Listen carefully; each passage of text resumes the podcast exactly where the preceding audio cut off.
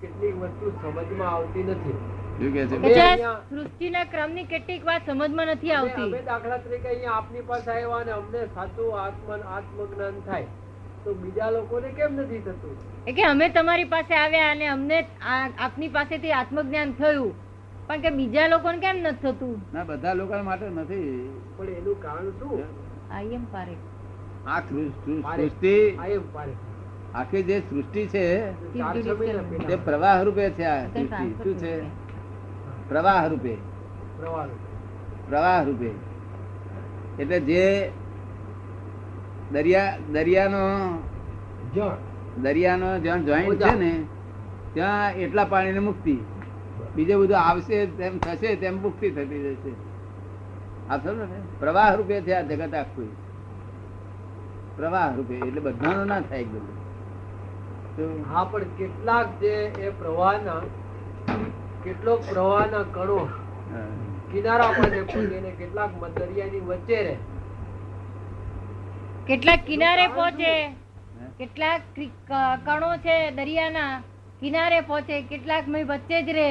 આનું શું કારણ? એ બધાનો સાયન્ટિફિક સર્કમસ્ટન્શિયલ એવિડન્સ ના આધારે આ બધું જગતમાં એક પરમાણુ પણ ચેન્જ થઈ શકે એમ નથી. અત્યારે તમે જમવા બેસો ને તો તમને પોતાને ખબર નથી કે હું શું ખાવાનું છું. બનાવનારને ખબર નથી કે કાલે શું કરવાનું છે. ને?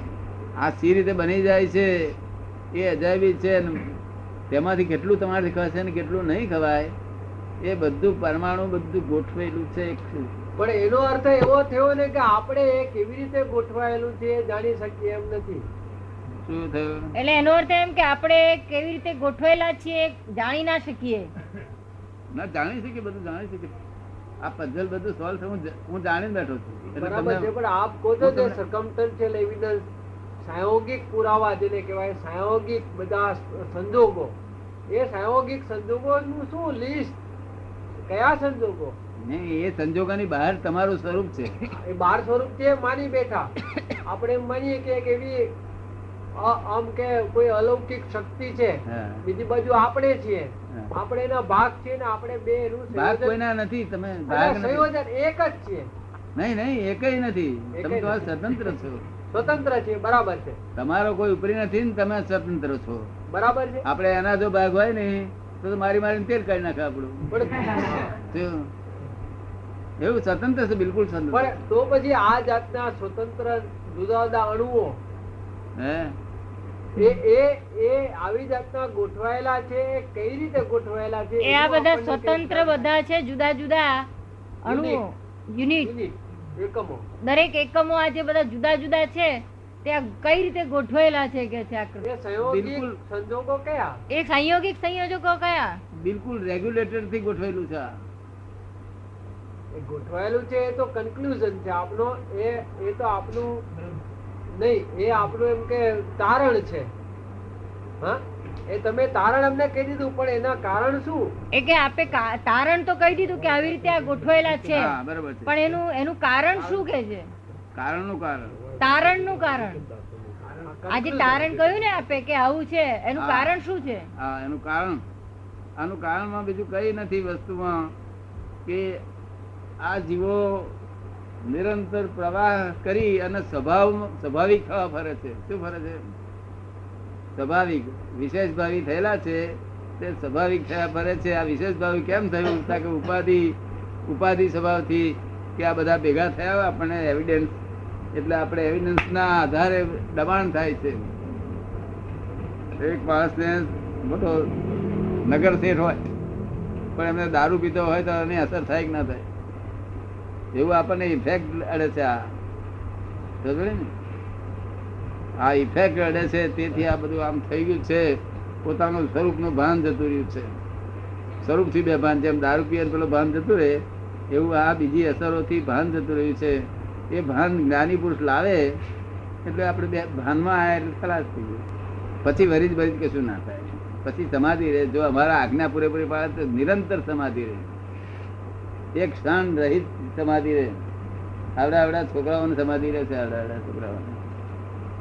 લગભગ હોય એક છોકરા તો આપણી પાસે મન વચન કાયાથી બ્રહ્મચર્ય પાળે છે. અને બધા ગ્રેજ્યુએટ થયેલા. તો એનું પૈણું નથી આ પાડવા માંડી ને. એમનો હેતુ શું છે? અહીં જે આપણે જ્ઞાન આપ્યું છે એનાથી નિરંતર સમાધિ રહેશે. આ પોતે સુખી થાય એટલે આ જગતનું કેમ સુખી થાય એ એનું કામ જ છે. બીજું કઈ નહીં. જગત કલ્યાણનું કામ છે એનું પોતાનું કલ્યાણ થઈ ગયું હોય તે માણસ બીજાનું કલ્યાણ કરી શકે. છે. પોતાનું જ કલ્યાણ શું કરે બીજાનું શું કરે?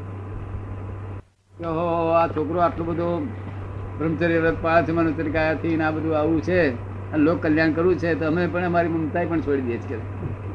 એકનો એક છોકરો. બહુ ફેરફાર થઈ ગયો છોકરો તો. આખો ફેરફાર જ થઈ ગયો. એવા હોય છોકરા છે આ બધા. આખું પઝલ છે. The world is the puzzle itself god has not puzzle this world at all અને એ પઝલ છે, એટલે આપને પઝલ મનુષ્ય માત્ર ને પઝલ ઊભો થયા જ કરે. કે ભૂપેન્દ્રભાઈ અમારું બગાડ્યું. મેં ક્યાં બગાડ્યું છે?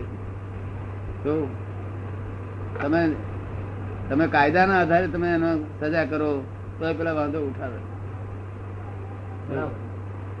એમાં તમારું શું ગુનો? પણ પેલા વાંધો ઉઠાવે કરે એટલે તમને પઝલ ઉભું થાય.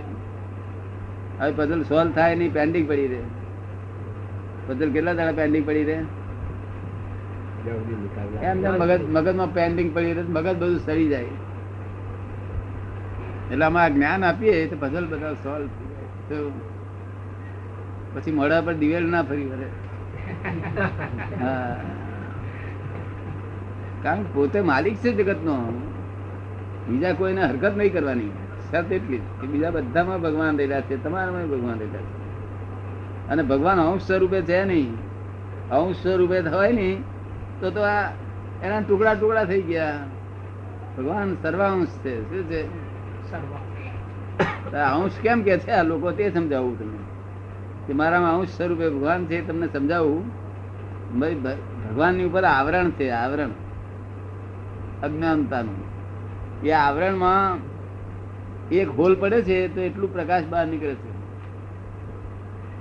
અંશ સ્વરૂપ. સમજ ને હા. એક હોલ નીકળતા એકેન્દ્રિય જીવ એટલે ઝાડ પાર બધા એકેન્દ્રિય છે. બે હોલ પડે, તો બે ઇન્દ્રિય જીવ, ત્રણ હોલ પડે તો ત્રણ ઇન્દ્રિય. અને આપણે પાંચ હોલ પડેલા પાંચ ઇન્દ્રિય જીવો છે આપણે. એટલે હું અંશ સ્વરૂપ આ હોલ પડે છે. આત્મા તો આખો જ છે. શું છે? જેમાં સૂર્યનારાયણ આખો હોય અને ચાદર થોડું ખસે તો થોડું થોડું એ મળે, એના જેવું છે. તમે પોતે જ પરમાત્મા છો. અને ભગવાન દેખાય છે તમને? તમારે દેખાય છે એમ. કારણ કે આ- આ ચામડાની આંખથી ન દેખાય. એના માટે દિવ્ય ચક્ષુ જોઈએ. તેમને દિવ્ય ચક્ષુ હોવું આપીએ. તે ગધેડામાં કૂતરામાં બધામાં જોઈએ દેખાય. તમે કોર્ટમાં બેઠા બેઠા દરેક નામાં પરમાત્મા જોઈ શકો અને તમે જજમેન્ટ પણ આપી શકો.